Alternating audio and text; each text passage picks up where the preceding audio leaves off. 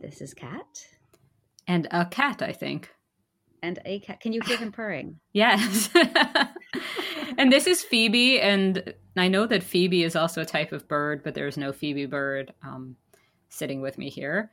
We are Feminine Chaos. Thank you for joining us and our various animals. Yes, I am actually. I'm basically buried in pets right now. It's um, it's a fun and exciting moment here. Um, so, we are talking by popular demand today about a topic that has seized the imagination of um, the internet, of Twitter, of the culture at large. We're talking about YA fiction. Mm-hmm. The young adults and the stories they read or that are written ostensibly for them.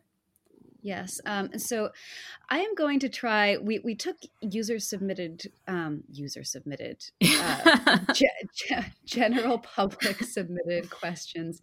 We took um, AI submitted. yes. We plugged 10,000 YA novels into a neural net and asked it to write one. Um, no, that's that's a joke. That's a pandemic meme specific joke. Um, but we we did take questions from Twitter and from our patron subscribers on this topic. It turns out people really really want to know a lot about this, and um, one of the things that was asked kind of off the bat was what the hell is going on right now, which um, would take me like probably five or six hours to answer like in a thorough way. But um, the reason that YA is in the news right now is that there was this uh, big drama which you may have caught wind of because um, some of the viral threads that it spawned ended up kind of leaking out into the mainstream internet and even into like Reddit copy pasta um, because of the disgusting worms thread that we've discussed uh, on a previous podcast with Jessica Crispin. So I'm going to do my best to sum this up.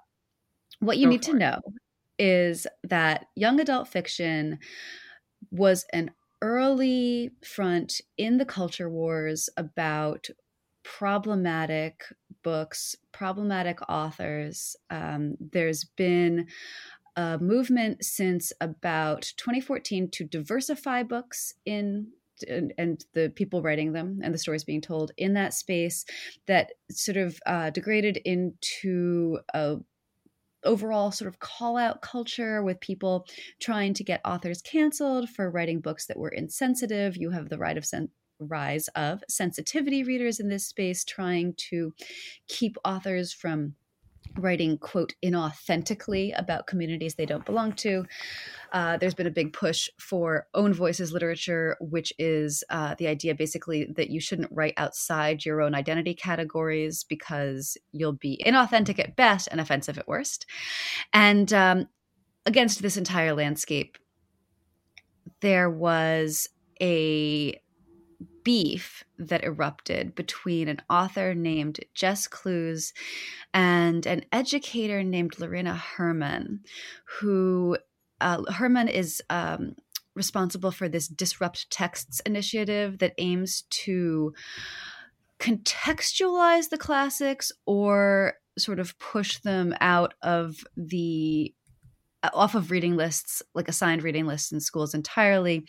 The idea. Wait, can I just interrupt? That, so those seem like two very different things. To contextualize seems good. To uh, remove from reading lists seems bad, if I may. Well, um, the contextualization it takes the form of.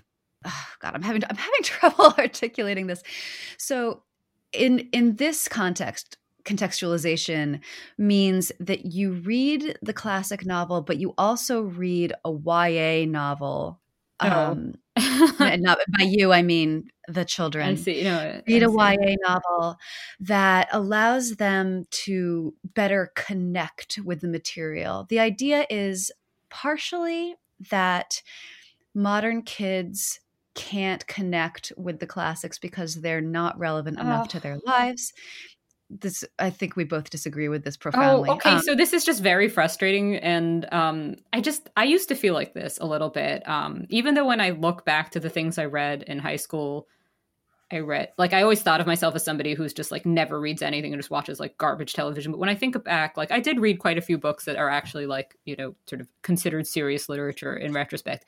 But then when I got to college, I remember thinking like, "Oh, I'm just this idiot. Other people have read so much more than me." And then we would be like, so I went to the University of Chicago, which um, either has or at least at that point had a sort of real great books emphasis, and I'd learned that these are just texts. If you can read English, you can read these texts, you can interpret them. It's just words, you can make sense of it, you know.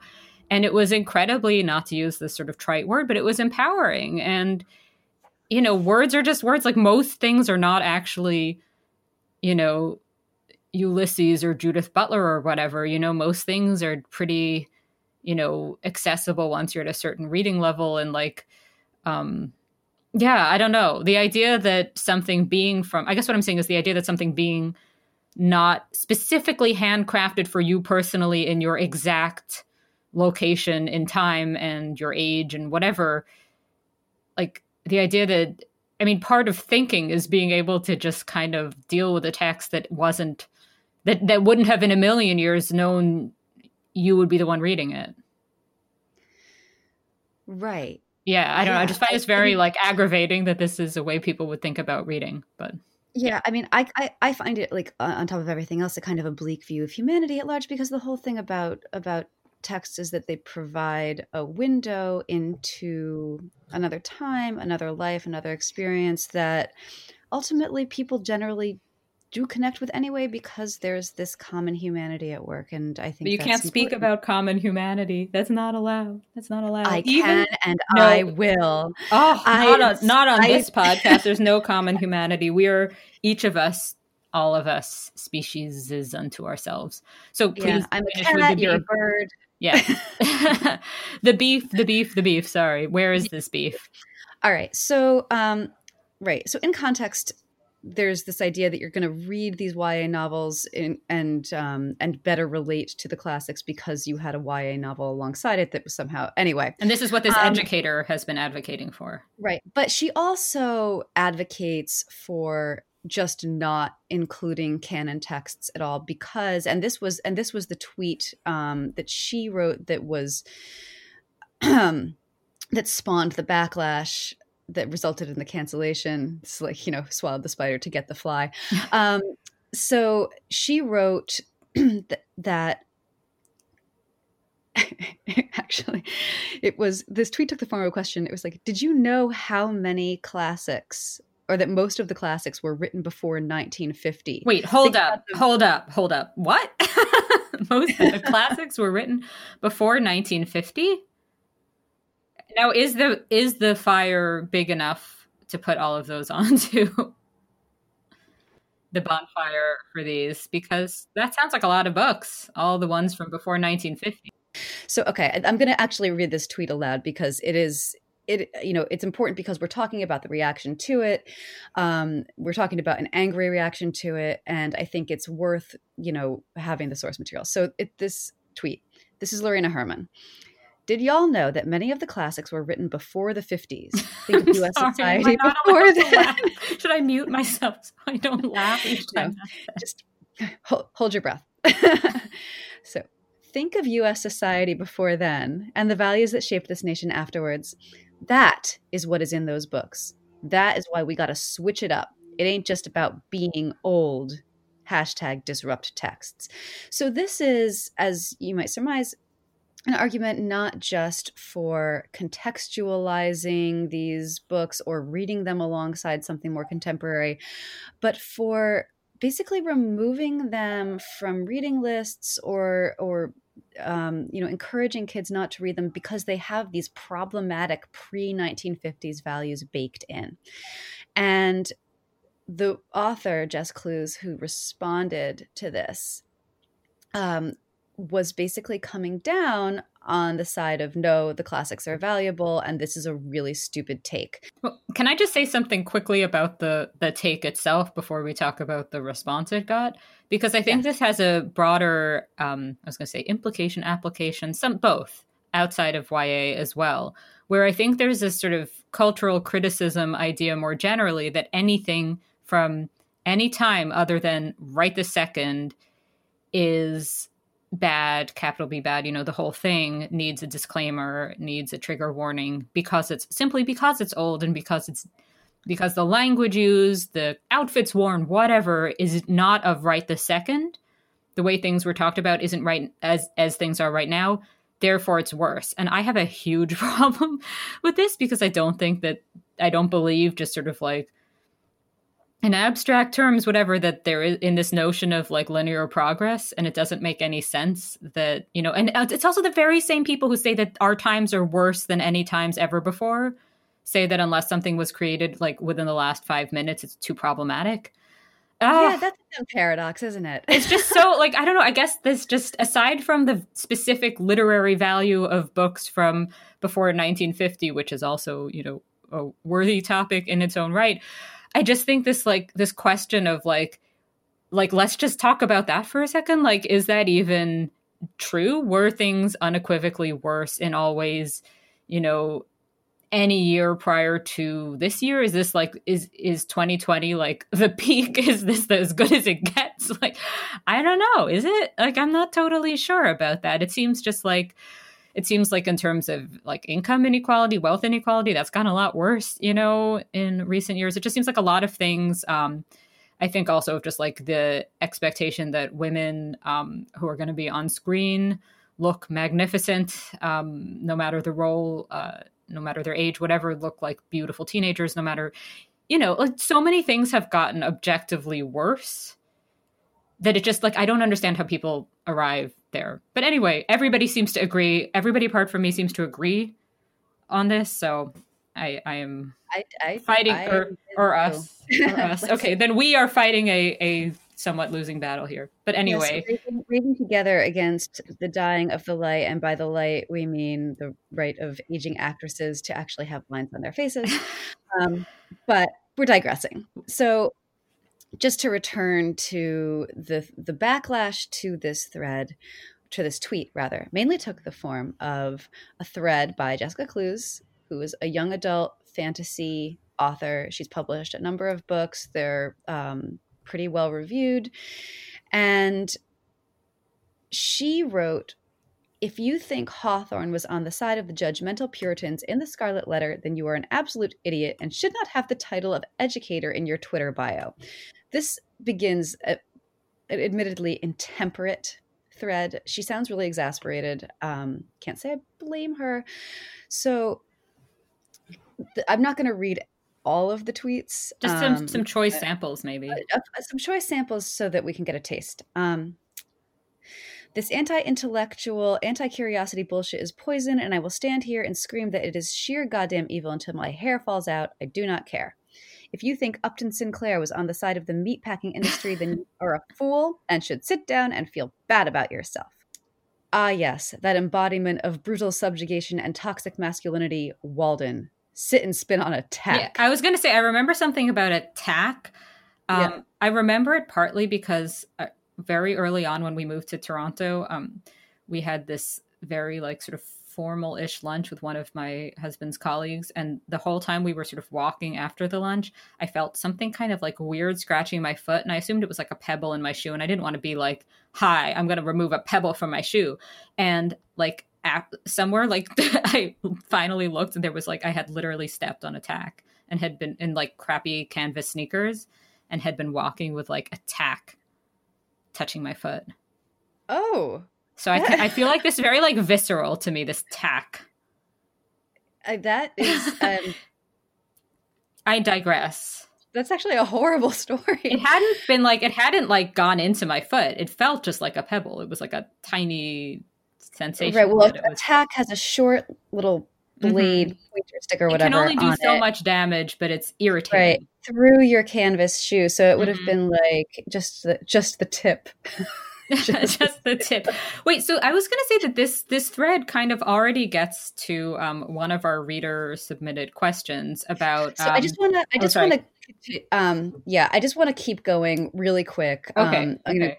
Gonna, a couple more tweets from this thread. Okay. Remember how Louisa May Alcott wrote Little Women to uphold the patriarchy? If you do, stop taking drugs, you hack. okay, so I'm still. I just want to make clear that I'm still reading from Jessica Clue's thread. Um, she says. Remember, their eyes were watching God and other literature of the extraordinary Harlem Renaissance? I guess not, Dick. I guess awakening Kate Chopin's early feminist work about the conflict a woman feels as she tries to step outside of society's stifling expectations was just something I made up one day while watching The Good Place. Um, Willa Cather, is she on Twitter? so okay, what so, what was the fallout of this? What was the fallout of this? Because I want to then kind of like leap back to one of the reader questions that really, really yeah. like exactly gets at this. But all right, so what so, happened? Here's this intemperate thread. Unfortunately, because Jessica Cluess is white and because Lorena Germán is Dominican, this thread became not just intemperate and caustic, but in the eyes of certain influential people within the YA community, it was racist. Because she mentioned sitting on a tack, it was, quote, violent. Um, mm. So basically everyone freaks out about this quote unquote racist, violent, vitriolic thread. Um, and a campaign to cancel Jessica Cluess kicks into high gear. People start tagging her um, publisher, her agent. They're like, Do you see how your author is talking to a woman of color? This is disgusting. There needs to be consequences. And no more chickpea stew ever again and no more chickpea stew ever again. Uh, that's a t- deep cut, deep Alison Roman cut. Um, Jessica Cluess deleted her thread and wrote an apology. The apology, of course, garnered nothing but responses from the community complaining that it wasn't good enough. Um, apology not accepted. Her agent, Brooks Sherman, a man with whom I've had a couple run ins myself in my attempts to report on the YA community, um, you know, just for the sake of full disclosure, I I do not like this man. Um, he originally posted a statement thanking everybody for alerting him. It's like, thank you for snitching on my client to me. Um, and saying that, you know, that he held her accountable and, you know, that he appreciated that she had apologized and there was going to be an ongoing conversation. This too was declared not good enough uh, because Jessica, uh, Jessica Cluess was still permitted to work right?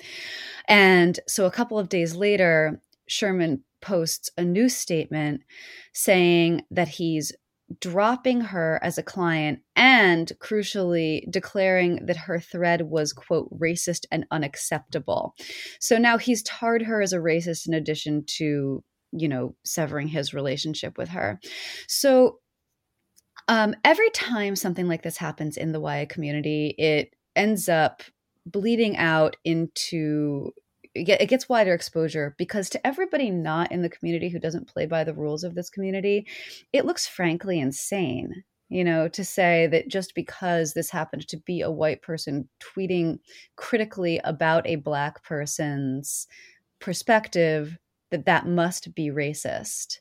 Um, I, you know, I suppose for the record, I should say that I don't think it's racist to be critical or even caustic of somebody if even if they happen to be black that there needs to be a little bit more to it than that. Do you feel similarly or? I think that everybody should just only say nice things ever and all hold hands and just um yeah. I don't even know where to begin with this. I mean i think yes it was a very um you know i, I feel like it, it's tricky like it, it was not a it was not like a you know friendly thread but i also find the initial like burn it all down from before 1950 so idiotic and um just like harmful in so many ways that i could see. You know i mean people have different sort of tones on twitter and like you know it's hard for me like leaping in to kind of see how everybody in this world is normally talking. But I guess, yeah, I, I, obviously I think people should be able to be critical of one another's ideas regardless of background. Um, you know, I was mildly critical of the New York Times columnist Charles Blow's tweet about um, gender reveal parties and he blocks me on Twitter, so I can't even be critical anymore. It's really sad. Um, I I think that's allowed. I think you know I don't think you have to do like insert both parties into privilege checklist before deciding who's allowed to talk about whose ideas. I guess the part of this that jumps out at me the most, um, this comes back to that question that we got asked, is this um, uh, one of our listeners, readers, li- listeners asked um, whether like about YA readers who confuse who and this is the, from the question confuse a character says X with author endorses X. Um, mm-hmm. And this question goes on. Um, honestly, it's hard to take these at face value. Do you think they're sincere, and if so, what produces this? Um, so I think that that's really, really interesting, and also like I say this as regular listeners know, as somebody who's not of the YA world. Um, this also goes beyond YA, this question of like if something is depicted. So I'm thinking of like an episode of Fawlty Towers that I believe was removed from, but seems to have now been reinstated with some selective, um, not bleeping, it's like muting of certain words. Um, this episode of Fawlty Towers, the 1970s uh, classic Britcom with John Cleese, who's um, now problematic for all sorts of new reasons, but whatever. Um, where basically there's um it's an episode that's about bigotry and is like anti-bigotry. And it depicts somebody in in one scene being quite bigoted but clearly being an idiot. And mm-hmm. this has been very fraught because of the language used and all of this. And it's like and and first the thing as i said like first there was a, a warning about it um, before the episode where it's streaming and then it was like the whole episode was gone and now i think it's this warning again and the muting of the words and no like closed captioning of them or anything you know just nothing. And i guess i just wonder about like more generally like this the impossibility of depicting unpleasantness because it really does seem to come back to i think people really do. I think people are taking i think people are being sincere that and i think this does get to the other part of that um, same listener question about um, that YA readers uh, about them claiming very extreme psychological reactions to milquetoast depictions of bigotry. I think there is something where like this is upsetting becomes like the only possible register, and there's no context of like is this thing actually against bigotry but depicting it because how can you be against bigotry without depicting it like oh, I think there is something about that. And like the whole question of like Upton Sinclair and the meat pack, you know, like this is it, you know, like can you show things critically? Yeah. If you're not allowed to show them at all, like you can't, ha- you can't do anything. You can't even, you, this, this stifles social justice actually, you know? So that's what's so nuts about this. Oh. Yeah. I mean, it's, I mean, it's very much, you know, this question of can you critique something, especially in the framework of fiction, without depicting it? And I think the answer is no. That's it's basically impossible. Um, you know, if you want to just write a polemic about how the bad thing is bad, then that's not a story. Um, and so that's you know yeah. that definitely makes it makes it complicated. It also reminds me, um, just to really start going off on a tangent. Okay, I hope it's going to be the um, thing that I'm thinking. Okay, what, it almost it? certainly is not. Okay. But um, a few years ago, Seth MacFarlane hosted the Oscars, and there was this bit that they did where he Im- imagined that he had been tapped to host the Oscars and that he fulfilled everybody's worst fears about how inappropriate and terrible a Seth MacFarlane hosted Oscars would be. Um, and there's this, and they, they did this song in which he sings a song to all of the actresses in the audience called We Saw Your Boobs. Um, and it's just a roundup of every actress whose boobs were seen on screen that year. And, and or maybe ever. Um, and it's just like you know calling out these individual actresses. And then at one point you know the the punchline is you know that you've never seen jennifer lawrence's boobs at all. And there's a reaction shot of her in the audience like kind of pumping her fist in victory. Um, anyway this was I mean, I thought it was pretty funny. But there was a lot of outrage about this song being performed at the Oscars, even though the entire point of the song was imagine if we'd actually done this and how horrible it would have been. Like, let's all be glad that a Seth MacFarlane hosted Oscars was actually more classy than this satirical version we're presenting within the context of the show. Um, people were very upset because they still did the song. Mm-hmm. He still got to sing the song. So isn't that just as bad as if Ooh. they'd done it genuinely? Okay, so now this is reminding me of two things that uh, that we've talked about. So one is the famous Washington Post Halloween costume dressing up as Megyn was it Megyn Kelly? Am I imagining this? In, uh, yeah, Megyn Kelly in, black in blackface. The black Megyn Kelly. So it's sort of like that, but it also like the sort of where it's like it's a type of humor that I I'm just gonna say I think it like sometimes works, sometimes doesn't. I think you know making fun of it, it's tricky, right? Like making fun of bigotry with you know satire of bigotry is difficult, you know, and I think it's never gonna be like an easy road, I guess. But the other thing that this reminds me of the most, and that I feel like we have to talk about in this context, is Nanette. Because Nanette, as we, well, oh, her name isn't Nanette, is it? No, no.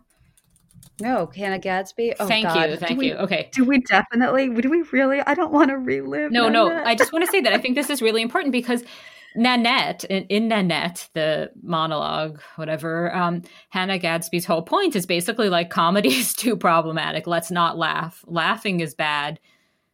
We can only just sit here talk about cis straight white men and and how bad they are, and that's all that's allowed to right. be. And she indicts her audience. She indicts her audience. Mm-hmm. She's like, and you, and you wanted you wanted comedy, and therefore you are bad. Mm-hmm. But I feel like that's um, really the logical endpoint to this because, yeah, satire of bigotry doesn't always work. You know, different types of comedy. It, it's comedy is not like, I feel like the problem with Nanette and that sort of like pro humorlessness approach is that it in turn makes it, feel, it can make people feel maybe like you have to say that all comedy that sort of pushes buttons is funny. And I'm going to say it isn't. Not everything's funny. Some things just kind of fall flat. But at the same time, um, and I have something coming out about this like really, really soon, and we will maybe discuss it on a different installment. But yeah, basically, I think this idea though that like anything that you laugh at is inherently like you shouldn't laugh. It's never good to laugh. I feel like that is something that's kind of seeped into the culture, and people loved Nanette. You know, like mainstream liberal commentary on it was like this is brave and brilliant, and yeah, you know, like everything's been bad, burn it all down, kind of mm-hmm. approach and i think um i think that that's really like that's out there you know like you can't really you can't like this idea that that there'd be any value in anything unless it's like as a sort of vitamin slash think piece um no no it's frustrating. But yeah i feel like nanette is kind of like a touchstone for this though because that approach like that is what is being proposed. Mm-hmm. so i want to also return to um, to the question that prompted our discussion here because I also want to offer the sort of YA specific view on what's happening. Um, so the question again was that YA readers seem to frequently, one, claim extreme psychological reactions to milquetoast depictions of bigotry and confuse a character says X with author author endorses X, and that it's hard to take these at face value.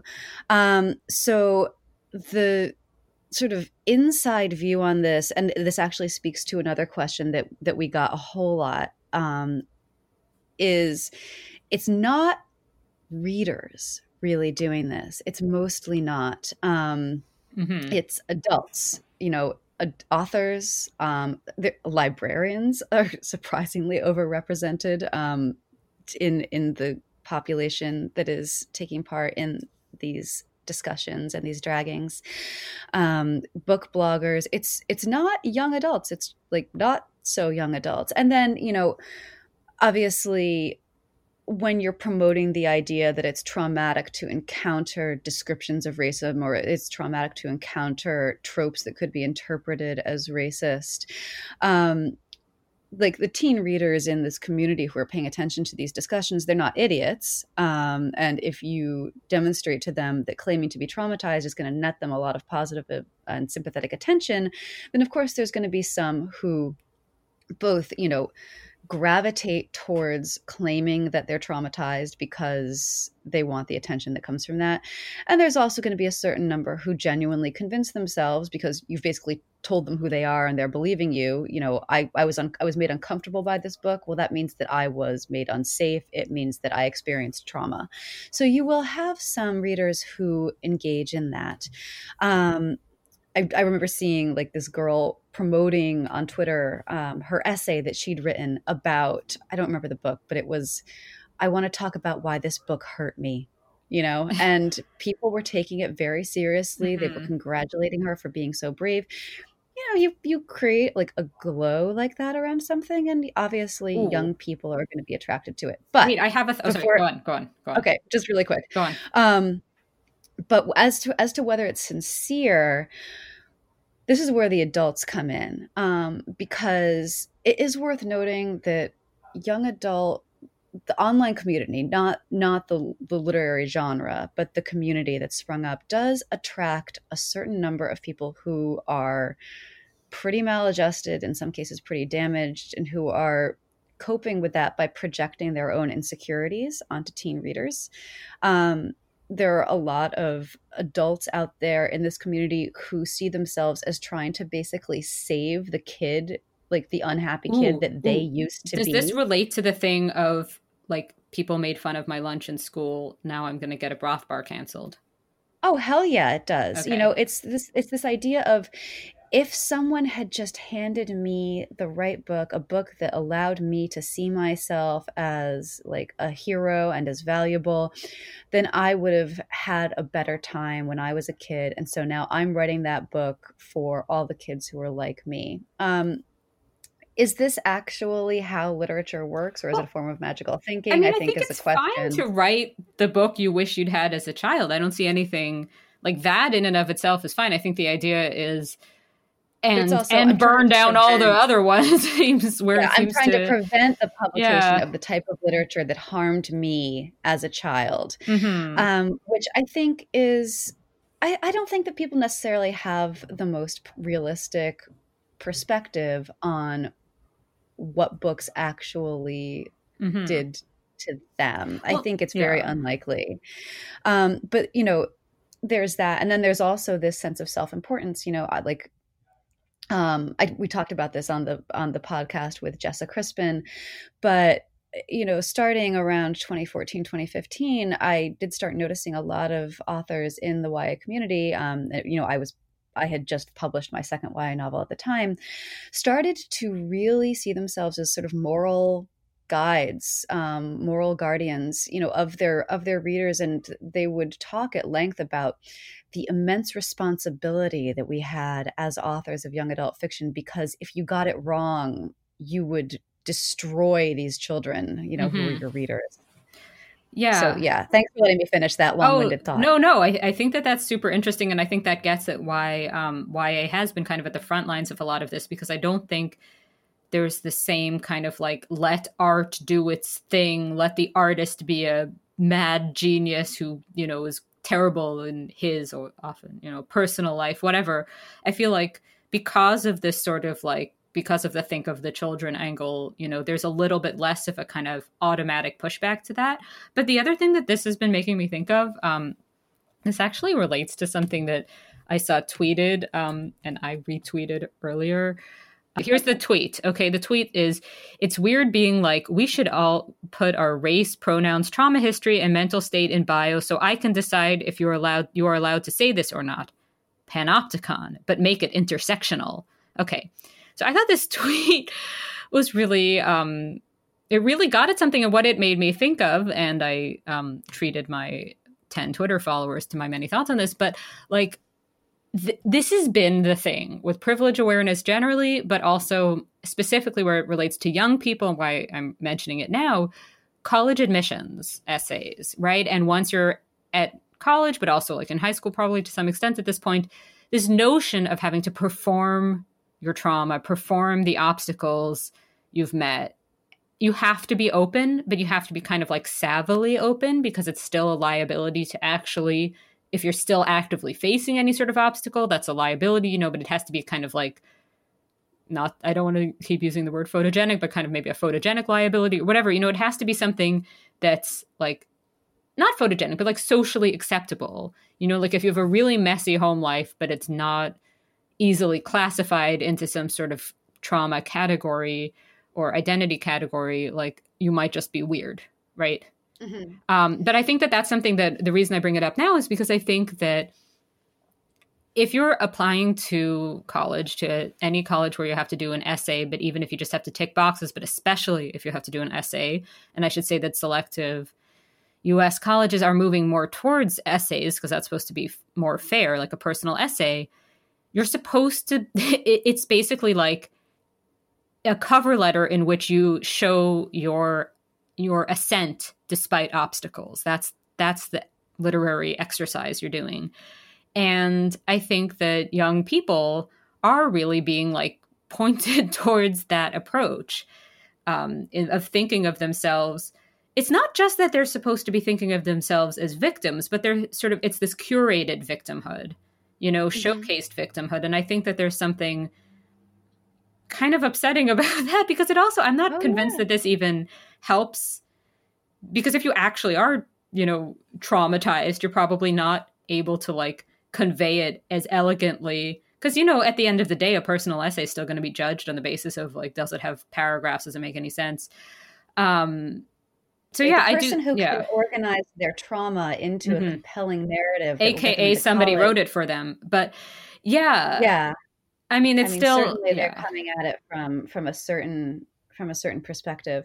So actually, th- I'm I'm so glad that you mentioned the college essay thing because it ties in, I think, really nicely to our next question, um, which is. What do you think the danger is of the nuttiness drifting into non young adult literature?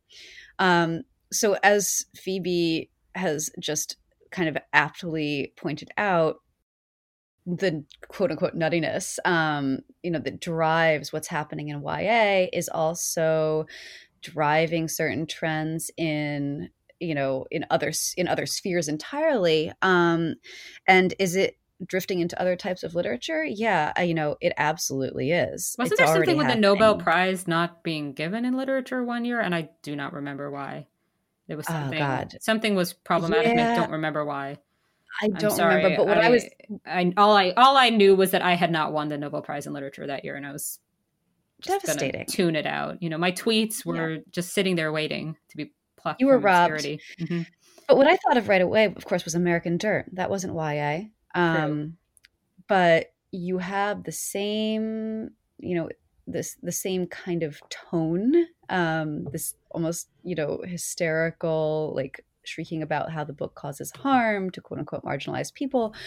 And um, the overall fetishization of identity and especially identity as it relates to trauma, that's very much a thing. Um, I mean, it, it, and I think it depends what genre you're writing in. Um, you know, whether it's like crime or sci-fi or romance you might be seeing it more or seeing it less depending but i mean i personally like just based on what i've what i've seen um, in publishing and what i've i've heard from other writers and and people who are kind of inside the industry i would not want to be a straight white man trying to sell for instance a literary fiction uh, what if your first name right was jonathan though? It would probably be okay Oh, only if your last name is also Franzen. Mm, mm. I'm allowed. Am I allowed a digression about that? There, I once saw a picture of young Jonathan Franzen, and he was really nice looking. Was he dreamy? Really? I'm, yeah. I'm, and I, I like. I have read some of his novels. Some I have liked more than others, but he was really nice looking as a young man. I'm just gonna. I'm just gonna say that. So I think that in terms of the the nuttiness, I do think that a lot of this does relate um, to like you see this in all sorts of we've talked about like knitting and all of this, like all sorts of hobbyist groups, but also professional groups. And I think what's unique to the professional settings is really this question of scarcity and competition. And I think that that maybe would be like the opening for our next question, um, which I'm going to read is Do you think there's any connection between these blowups and the overall economic health of the publishing industry and bookstore market, up to and including the Penguin, Simon and Schuster merger? Does the latter contribute to the former or vice versa, if at all? So I think this is super relevant. I don't know squat about YA, but I think I know quite a bit about publishing itself in general. And I would say I don't know anything specifically about bookstores other than that, you know, I, I like them.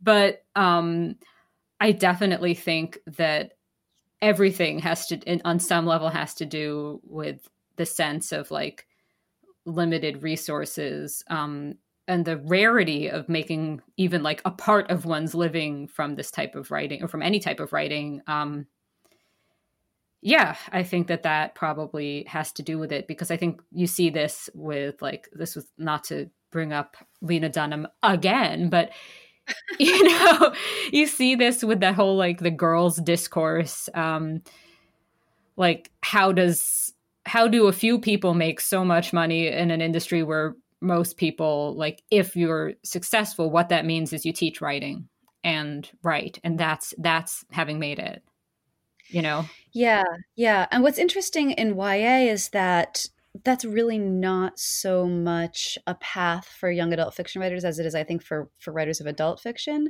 Um, you don't often see the person who's both a ya novelist and a college professor. Um, it, instead oh, that's interesting. It, i didn't know that. Huh. Yeah yeah. I think you know just anecdotally it seems a little bit less common. Hmm. um, although I, I maybe that's changing. I don't know. Um, but I mean, especially like in the wake of peak YA, which happened after Twilight. Do you think that's just um, genre in general? Like anything other than literary fiction would be less likely to have a sort of MFA presence? I should say, I don't know anything about MFA programs. I've never even thought about them beyond like reading that they exist, but yeah. Yeah. I mean, MFA programs tend to um, be a pipeline into either poetry or literary fiction. You, you see a certain number of YA writers have MFAs, but it's, I think it's rarer. I think it doesn't just, it tends not to attract that type of writer so much. Um, the other thing, of course, is that like there's something about the fact that so much of the when you talk about power in the YA sphere, um, it's not necessarily like money or professional success that a lot of what drives you know the discussion is social capital and that's sort of the the other arguably maybe even bigger form of power that you can exercise in this particular sphere so i don't know if there's something about sort of the lower the stakes mm-hmm. the uglier the scrapping um, or the uglier the discourse. Yeah. But overall, what you have, you know, across the board in publishing, and and I think you know it it does create um, a sort of a petri dish in in certain ways for this type of stuff to what happens in a petri dish ferment. um, that you've got publishers increasingly working similarly to the way movie studios work, where you've got your one big tentpole bestseller that's going to make a bajillion dollars, and that you is going to be used to support all of the other work um, that doesn't necessarily turn a profit, but you need to have more than one mo- uh, movie or you need to have more, more than one book. Hmm. Mm-hmm.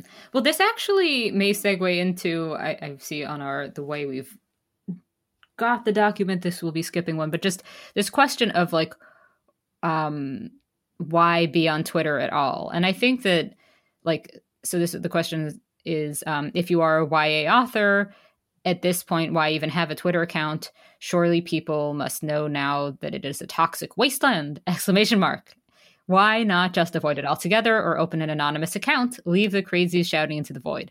Um, well, I have a thought on this, which is just a general publishing one, which is unless you're truly huge, you sort of you do you're your own P, you're your own main PR person, and I would assume that when people are on Twitter, it's because that's um, it's you kind of have to be. It's like it's networking now, especially with like the you know people being you know even if you're in New York where publishing is kind of centered, you're um, not out and about as much these days. But certainly if you're not, um, isn't that just kind of like where you have to be to be a working writer or is how much of an option so you would know more than i would about this Kat if you're a ya author do you have the option to just like you certainly have the option not to like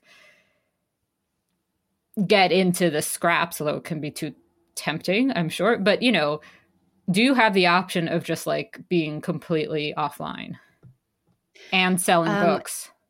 No, you don't. I mean, this is the thing. If you, first of all, you're unlikely at this point to get a book deal unless you already have a presence on social media. Mm-hmm. Um, it's, I mean, it's, it it's total, no, rare. but it's true, right? It like, and then you're told, you're literally mm-hmm. instructed in your little package that you get from your publisher. Mm-hmm.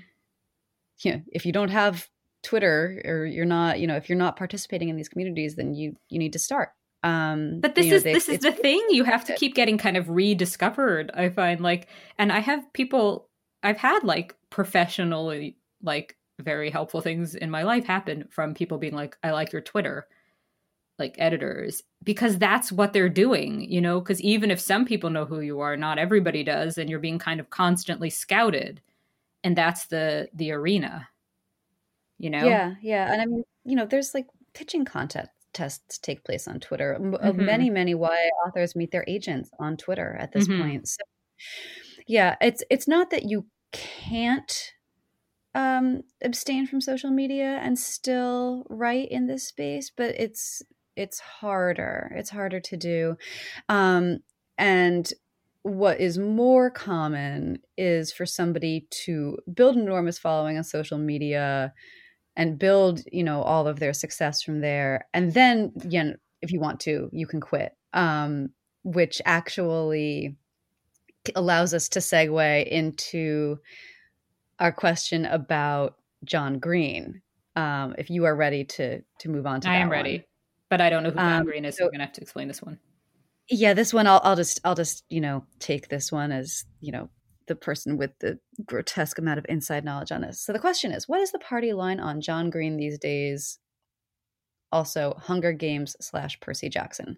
Um, so basically, the Hunger Games and Percy Jackson and um, you know the Maze Runner novels by James Dashner, who incidentally um, he was Me Too'd and dropped by his agent, but he's still very popular with teen readers. This kind of highlights the difference between the books that are being talked and fought about on YA Twitter, where adults dominate the conversation, and the books that actual kids are sitting down to read when they sit down to read for pleasure.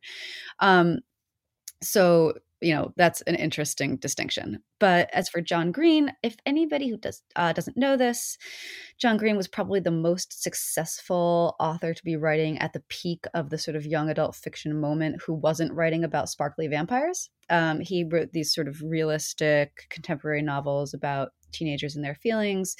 He's probably most famous for having written the fault in our stars which was turned into a film starring ansel elgort um, who was also incidentally, I think since been Me Too'd, and um, the girl from Divergent. Oh, what's her name? Shailene Woodley. So um, John Green is an interesting case. He definitely saw the writing on the wall when it came to the sort of toxic dynamics that were starting to rule in the YA space, especially when it came to people trying to kind of connect young adult fiction writing to social justice. Um, in, I want to say, it might have been 2016 or or thereabouts. Um, somebody on Tumblr basically insinuated that he writes books about teenagers and their feelings because he himself is some kind of um, pedophile, pedophile, pedophile, pedophile. Uh, I was going to say, I've forgotten what American accents sound like since living in Canada. Maybe I, I, think I know what she's saying. I, I, hope you enjoyed that. It will never happen again. Um, Sorry. Yeah, the, the implication was that he writes about he writes about teenagers and their feelings as a, a, means of getting close to teenage girls who he wants to have okay. sex with, and this accusation went kind of viral on Tumblr. He responded to it saying basically, like, I really wish that I was not being asked to respond to this, but since I am, no, I don't have, you know, I don't sexually abuse children.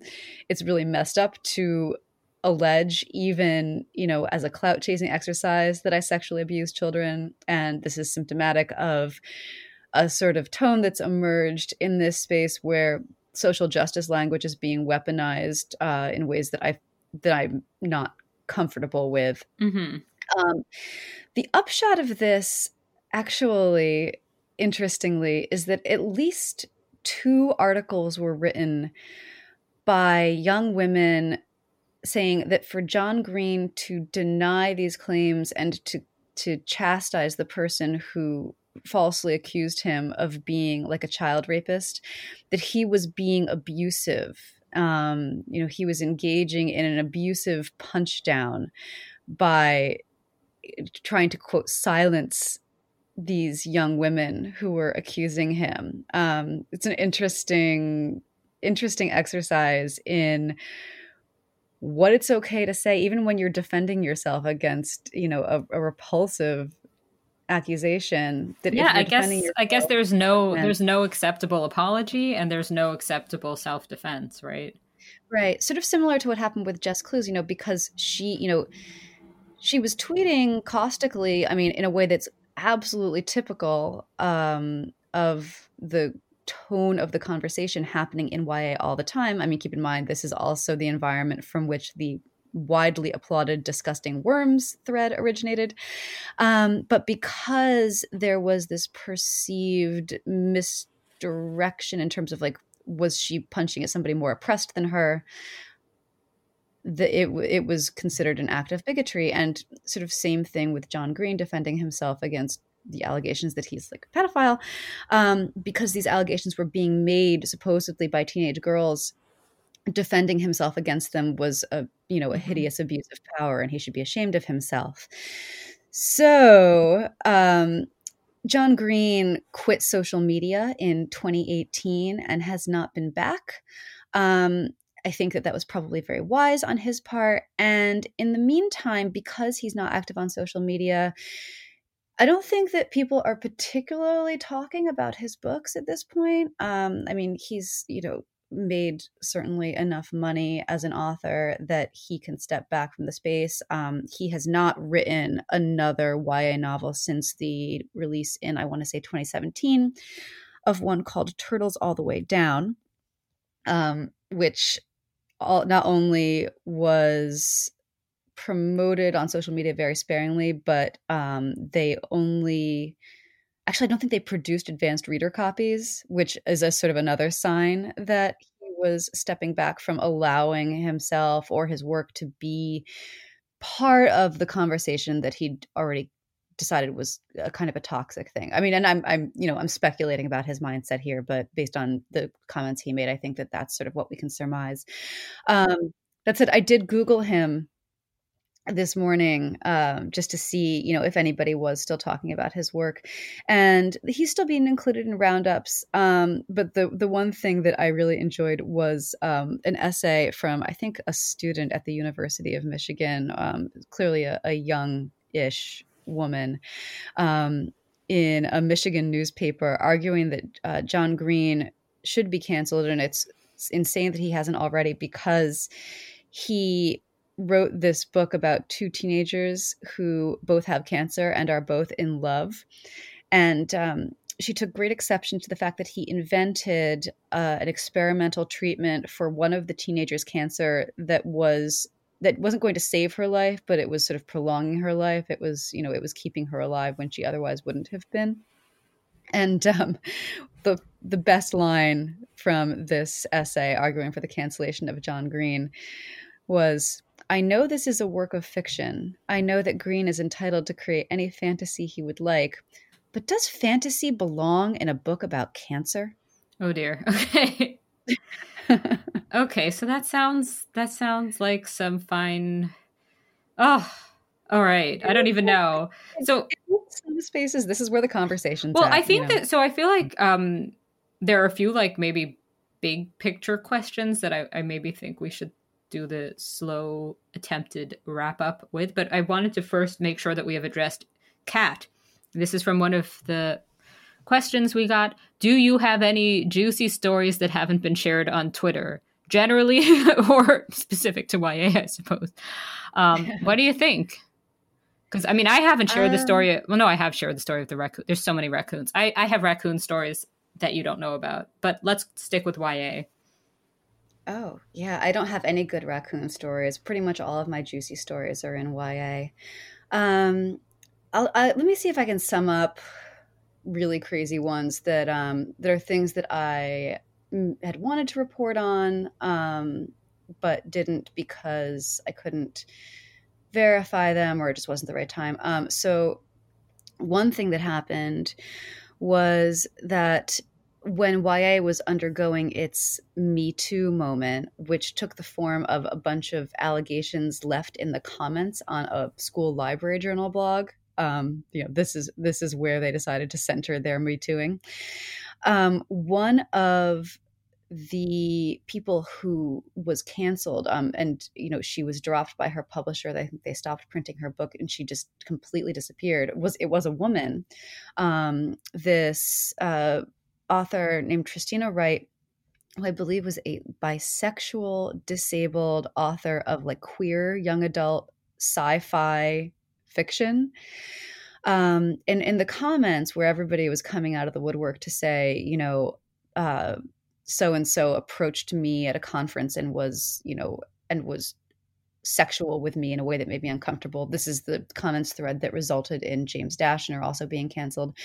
A bunch of people anonymously turned up and started accusing her of quote unquote grooming readers at conventions.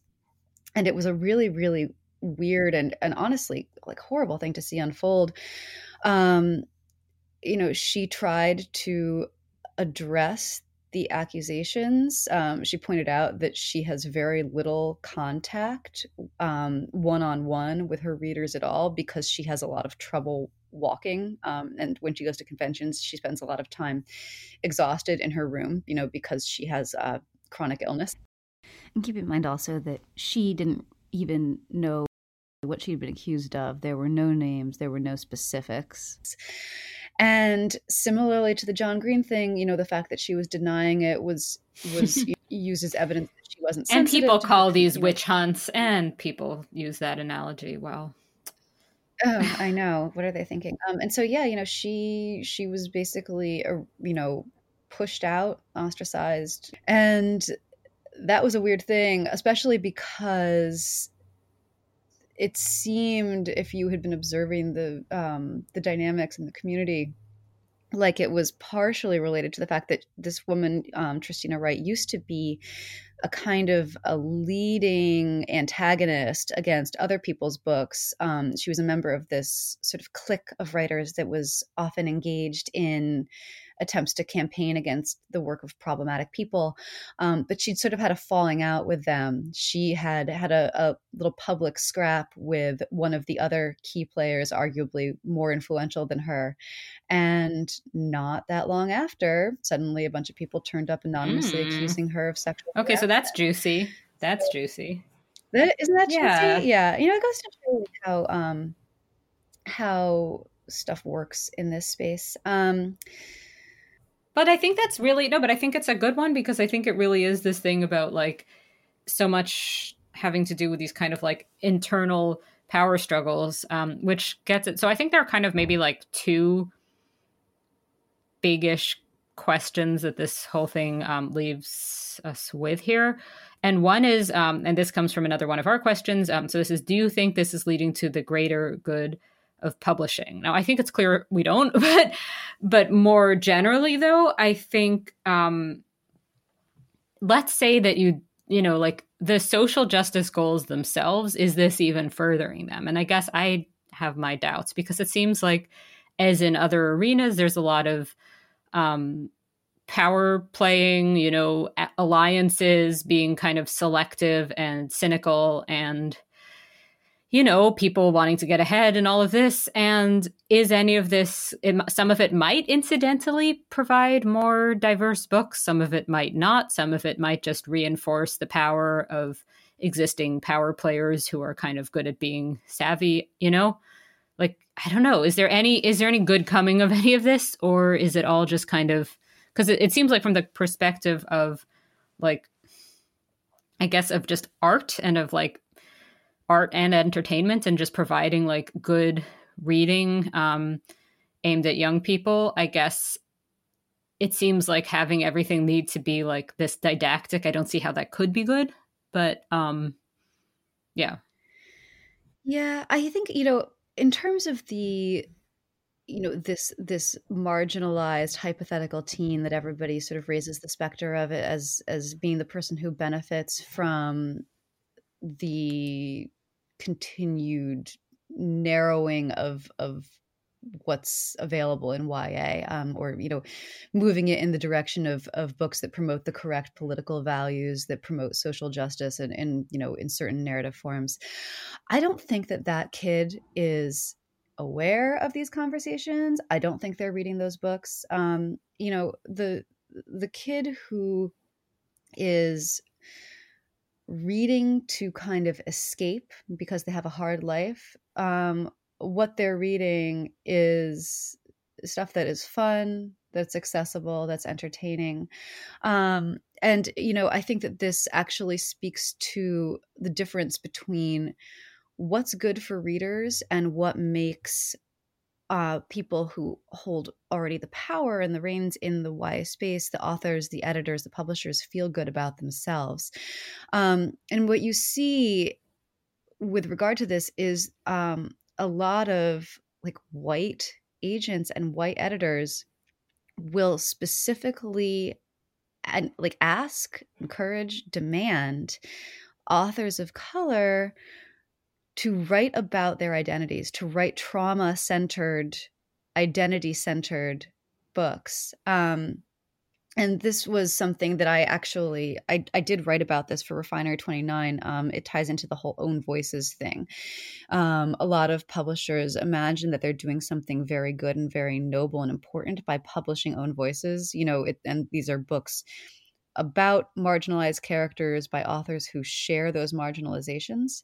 Um, but when I talked to actual authors from marginalized backgrounds, what many of them told me was you know, I write to use my imagination. Like, I'm not interested in writing a thinly veiled autobiography for children about what a victim I am. Like, that's so you know, important. I think I, that's so important because the question is like, what are the goals here? It's like for the you know the reader but also like are the creators themselves well served by you know being pigeonholed in this way? Um and just as like a professional sort of matter you know? And it's i think that you you see this in all kinds of fields that you know people do not want to be you know hired simply as like representatives of whichever form of victimhood.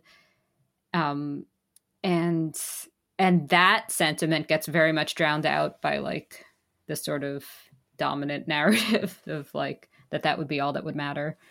Um it's super interesting. I mean uh, so the other thing though and this this relates though is this question of like and this gets us back to the sort of why ya question like this notion of like the what what role i mean i feel like the the sort of meta question here is like what role do actual young people or the idea of young people have in all of this? Like, why, you know, and I think, like, I guess in terms of like, I was just kind of like free associating a little. I was thinking of like Greta Thunberg and this idea that like young people are just better. Um, or, and also like about how young people like they get it where it comes to like pronouns and they just get it in general. They get it when it comes to, you know, gun control, even though like in my high school we tried to form a, a gun control club that never quite worked, but whatever. Um, you know, like this idea that young people are just like better, and how I guess that somehow connects to this idea that anything, any work from before 1950 is garbage. Um, any person from before I don't know, 1980, 1990, I don't know what it even is at this point, is like less pure, you know. Um, oh my God, sorry. This is totally, we, we have to just like tie this in because it's so perfect. There was this article in the Times, um, the New York Times, about that period underwear, right? The underwear for mm-hmm. for a period. Okay, and yeah, I'm too old to think. Okay, that's well, that's idea. the thing. So, so am I. But the point, ooh, extra special information from.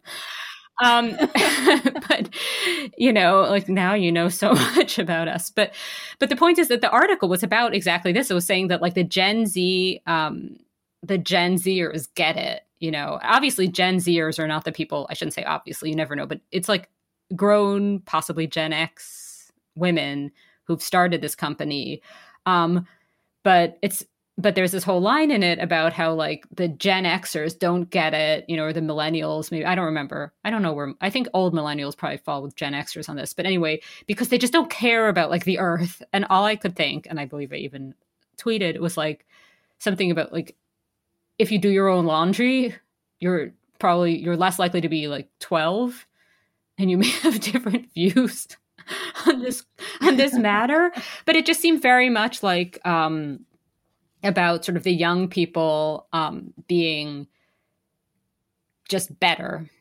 You know they get it. They wear the you know reusable pads and tampons or whatever it is because they're just like a better group of people. Um and everybody who you know doesn't want to do that and doesn't want to like do laundry a thousand times a week one week of a month is canceled. Um, and this is about relatively young old people because if you know like if you're menopausal i'm assuming this poses less of an issue um right. yeah anyway i know that that period underwear has nothing to do directly with YA but i think this really is telling in terms of like um the discourse surrounding youth and i think that explains a lot of like what's going on here in the sort of and the fetishization of youth, not as like beauty, yeah. although it is always that too, um, in a sort of unstated sense, but this like fetishization of the values projected onto um, the young people who will supposedly make everything better. Right. Well, I mean, it's not just that the young people are supposed to be better and more noble, um, but also that that youth itself is treated like a form of marginalization. Mm-hmm. And um, I think that it was, um, I think it was Liz Bruenig, um, a writer from the New York Times, who m- made this observation that a lot of the writers who engage in in in the YA space in these sort of uglier forms of discourse. Um, that what they're doing is sort of hitching their apple wagon to the marginalization of teenage girls. You know, they market products, mm-hmm. they create products for teenage girls. Oh yeah, that was brilliant. Yeah. They are basically, you know, hence they are teenage girls. Same if you're marketing the period underpants, I think. Yes, I think exactly. become an honorary uh, it's it's your honorary first period. exactly. Yeah. Ever. And so then to attack yeah. them is basically to attack teenage girls um you know because they've yeah. that they themselves are sort of avatars within the space for their teenage readers but then of course what you see happen is if one of those teen readers steps out of line and questions the value of the product being created for them and you saw this we had discussed this too on the podcast mm-hmm. with jessa but um when a girl in college campaigned to not have Sarah Dessen, who's a teen romance writer to not have one of her books be on their required reading list where it's like you read one book you know it's like the the freshman incoming book club or whatever where you read one book that's supposed to be important and then you talk about it. And she didn't want sarah dessen to be that book. And she said so in an interview about i think it was more widely about these reading lists and the students who you know who throw their weight around to you know tr- to try to influence what's on them. Um she basically questioned the quality of this teen romance novel and the author suddenly you know wasn't her pal anymore she went after her online um you know was like I'm being bullied by this teenage girl. Right. And but the dynamic was supposed to be that the dynamic was supposed to be that this was like on behalf of teenagers, that she was like she was speaking for the teenagers, whereas the actual near teenager or teenager, I don't remember, um, was not. So I think what we need to do though is we need to talk about didn't somebody ask about our favorites in YA? Yeah. Yeah. What is yeah. good? What YA and um so I, I know there was also a question about why are adults reading these books and why not, you know, people I'm just gonna say people can read what they feel like and if it, if it's YA so be it but let's recommend some let's recommend some. Unless you I have mean, more to say on the why why people are reading what because i don't know if i have anything deep on that. I have a theory and it's and it's pretty brief um, which is that a lot of literary fiction especially around the same time that ya was getting big a lot of literary fiction was getting maybe a little bit bleak. Um, you know mm. you were it was it was harder to find stories with uplifting endings. Um, even now, you know, I find that a lot of what's being lauded as like the greatest literary fiction will maybe be written beautifully, but it's not much of a story. Um, and so, depending on what you what you read for, and you know, I fully admit that I'm a, a pretty lowbrow person. Like I I want my writing to be of a certain sentence level literary quality, but if it's not an entertaining story, I really really annoyed. Um you know i think that it, it's understandable why people would gravitate towards you know stories that are are more exciting and accessible sort of you know in the same ways that that young readers gravitate towards those stories.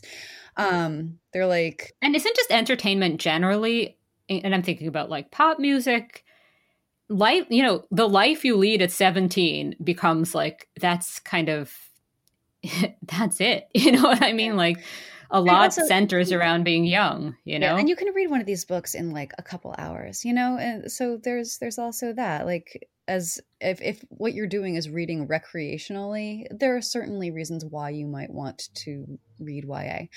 Um, I don't really read a lot of YA at this point. Um, I read more of it when I was writing it for probably obvious reasons. Um, but I will definitely recommend a few. Um, there's a few authors whose work I thought was great. Um, I always really liked Jandy Nelson. Um, I think the book that, of hers that I really appreciated most was "I'll Give You the Sun." Um, it's like a story about teen artists.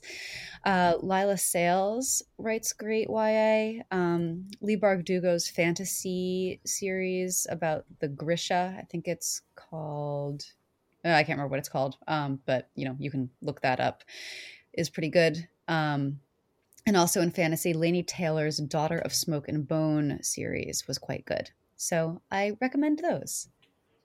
Sounds good. I'm going to recommend what I remember liking as a young adult. Um, that was sort of young. That was young adult oriented. Um, the Adrian Mole books by oh, Sue Townsend. I always thought those were great. Um, I should say, unfortunately, I prior to my last uh, pre-pandemic vacation, um, picked up like a a later book where Adrian Mole is a grown up, and it was like really bad. but the ones where he's a teenager are great and really really funny and um yeah and they're also they're not own voices because they're about a boy but written by a woman. So, you know, just warning anybody who will find that a problem. but, you know, um, but they're just great. I remember really liking those. And I also somehow feel like this urge to recommend Bridget Jones in this, like, to read Bridget Jones, like, in that realm, even though it's not about anybody being particularly young, it somehow feels of a piece. I don't know, is the, like, British thing or like but just the light aspect of it. Yeah. It's not YA. Yeah. But well, I guess Jessa Crispin would we could have debated whether Bridget Jones is YA because as we discussed with her, um, Sally Rooney's Normal People is maybe YA, which I liked. So as I mentioned on that podcast, I did like Normal People. So that's the other YA I will recommend. I think it just goes to show that, you know, like all categories of, of books, YA is not easy to pin down. And the fact that it is YA doesn't necessarily say anything about its quality as a story. And maybe that's, you know, maybe that's for the best. It means more books for everybody. That sounds like a good a good place to end. More books for everybody. Sounds like a good plan. Yeah. A wholesome note.